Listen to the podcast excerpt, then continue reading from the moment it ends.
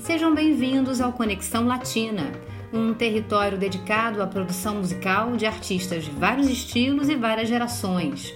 Aqui tem da rumba ao pop, do bolero ao salsa, do merengue ao cha-cha-cha e tantos outros ritmos, né, da rica cultura hispanohablante. Bom, no episódio de hoje a gente vai falar de orquestras, uma tradição né, que segue se renovando, e também de vozes femininas da música cubana, um pouco de salsa e de jazz latino. Bom, algumas das mais emblemáticas orquestras nasceram ainda nos anos 30 em Cuba, inspiradas naquelas big bands americanas, né? Elas revelaram muitos talentos e também influenciaram na criação de vários outros conjuntos no México e na América Latina, sobretudo, né? Uma delas é a Orquestra Riverside, fundada em 1938 e considerada por muitos como uma das orquestras cubanas mais relevantes e mais populares também nas décadas de 1940 e 50. Um dos cantores mais famosos da orquestra foi o Tito Gomes, cuja versão de Vereda Tropical, um super clássico, né, foi talvez o maior sucesso dessa colaboração, que depois ele chegou a regravar com outras orquestras como a do Henrique Rorim.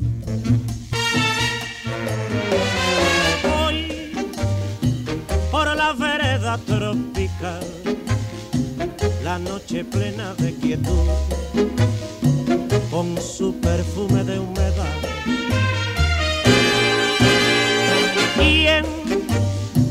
la brisa que viene del mar, se oye el rumor de una canción, canción de amor y de piedad. Bom, mas quando o assunto é orquestra, impossível a gente não falar da La Sonora Matanceira, formada na cidade de Matanzas, em Cuba, no final da década de 1920 ainda. Bom, o nome La Sonora Matanceira só surgiu em 1935 e a orquestra viveu o grande período, seu período de auge mesmo, entre 1947 e 1959. Bom, pela orquestra passaram nomes incríveis, entre eles o Damaso Pérez Prado, que depois viria a ser o rei do mambo, né? E vários cantores como o Célio Gonçalves, o Alfredito Valdés, o Bienvenido Granda, a Célia Cruz e muitos outros, né? O Bienvenido Granda entrou em 1949 na orquestra e ficou quase 15 anos por lá, seguindo depois como solista, como vários outros fizeram. Soñaba un mundo de felicidad al encontrarnos, pero el impulso de tu vanidad nos fue alejando.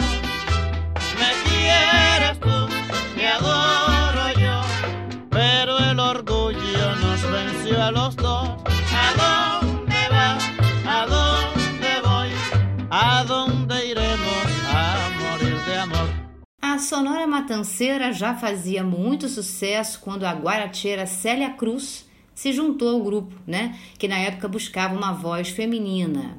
E Célia se retirou oficialmente da banda em 1965, quando eles já estavam no México. Além de ter projetado a cubana mundialmente para o estrelato, né? Foi também na banda que a Célia conheceu seu marido Pedro, que era compositor e o segundo trompetista da Sonora Matanceira. Talvez o maior sucesso da Célia nesse período tenha sido a gravação de Gerbeiro Moderno, que ela refez várias vezes com várias outras bandas. Traigo santa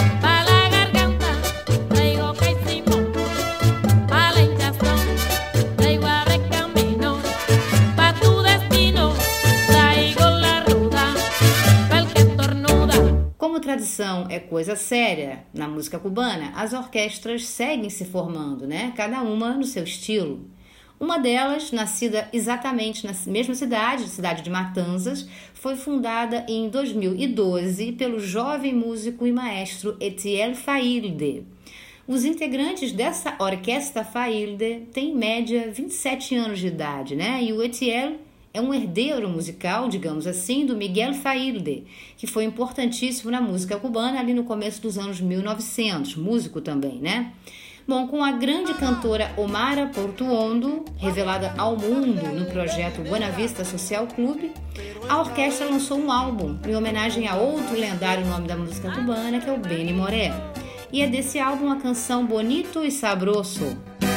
Pero qué bonito y sabroso bailan el mambo los mexicanos.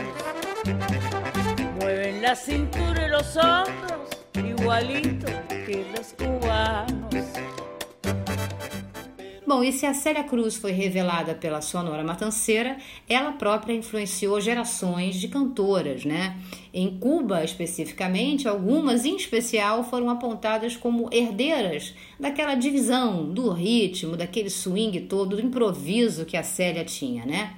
Uma delas é Aimee Nubiola, nascida em Cuba, em uma família de músicos, né? Ela é cantora, pianista, compositora, também atriz e apelidada de La Sonera del Mundo. Aimee interpretou a Célia Cruz em uma série para TV e já regravou clássicos do repertório da cubana em um álbum primoroso chamado El Regreso a La Habana, de 2016, como essa bemba colorá maravilhosa.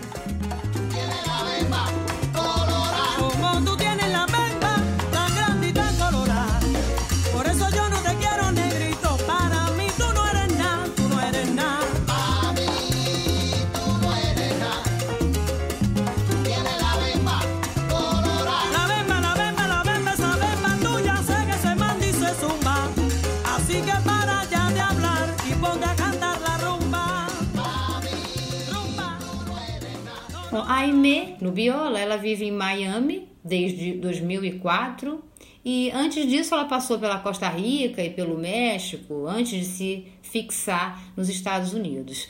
Ainda em Cuba, ela gravou nos discos de vários grupos importantes como vocalista, né? Como o Enrique La Banda, o Iraquere, por aí vai. Bom, outra cubana que interpretou Célia Cruz foi a Lucrécia, dessa vez em um espetáculo musical que aconteceu em 2017.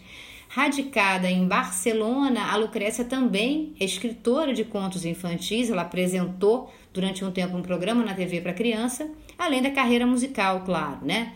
Em 2010, a Lucrécia lançou um disco chamado Álbum de Cuba, repleto de clássicos, boleros, tchá-tchá-tchás e tudo aquilo.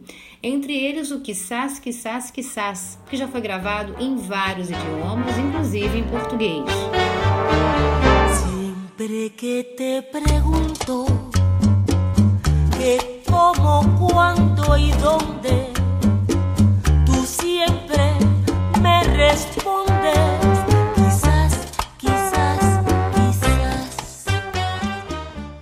Bom, explorando a riqueza da música cubana, que é enorme, a gente chega no estilo que ficou conhecido como jazz afro-cubano ou jazz latino, que é uma mistura de ritmos da ilha, influências dos ancestrais africanos e o jazz. Muitos músicos cubanos já brilham faz tempo né, nesse segmento, como o Chucho Valdés, o Arturo Sandoval, o Gonzalo Rubalcaba. Mas a gente quer destacar aqui uma cantora que é compositora, arranjadora e musicista também, que é a Daimé Arrocena. Com apenas 28 anos, a Daimé cresceu em uma casa de dois cômodos, na qual viviam 21 pessoas, e logo no disco de estreia, que se chama Cubafonia, ela foi festejada pela crítica como uma nova revelação da música cubana e do jazz latino, né? A gente vai ouvir aqui um trecho de El Russo, de um disco da Daimé, que hoje é figura constante aí nos festivais internacionais de jazz pelo mundo.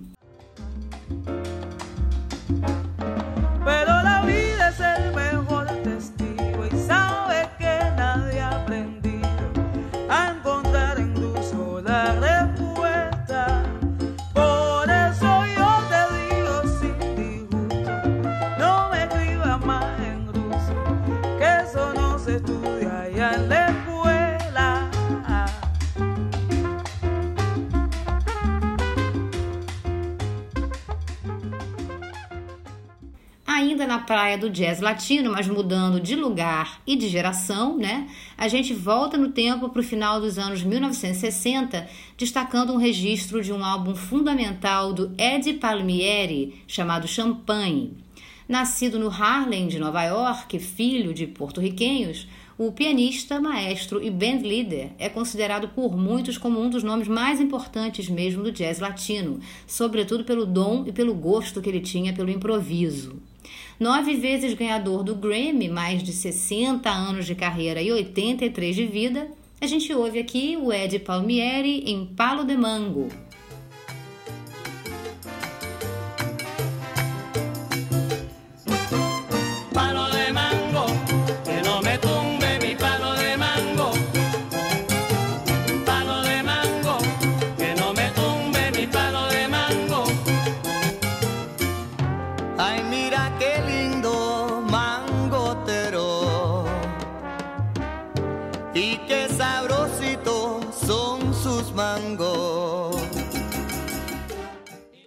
Para fechar esse episódio do Conexão Latina, a gente destaca uma faixa do álbum Sembra, segundo projeto que reuniu o Rubem Blades e o Willy Colon, que são dois grandes nomes, né, da cena latina.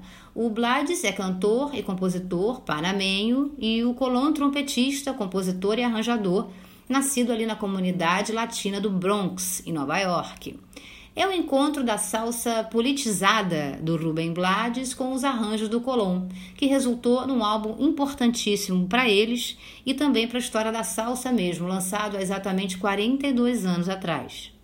Me fui pa'l monte buscando guayaba por la vereda del ocho y el dos. Y aunque encontré una casa dorada, esa guayaba no la hallaba yo. He viajado por todo el mundo y nunca, nunca pude encontrar una guayaba que me gustara y detuviera mi caminar. Y aunque encontré una casa dorada, esa guayaba no pude hallar.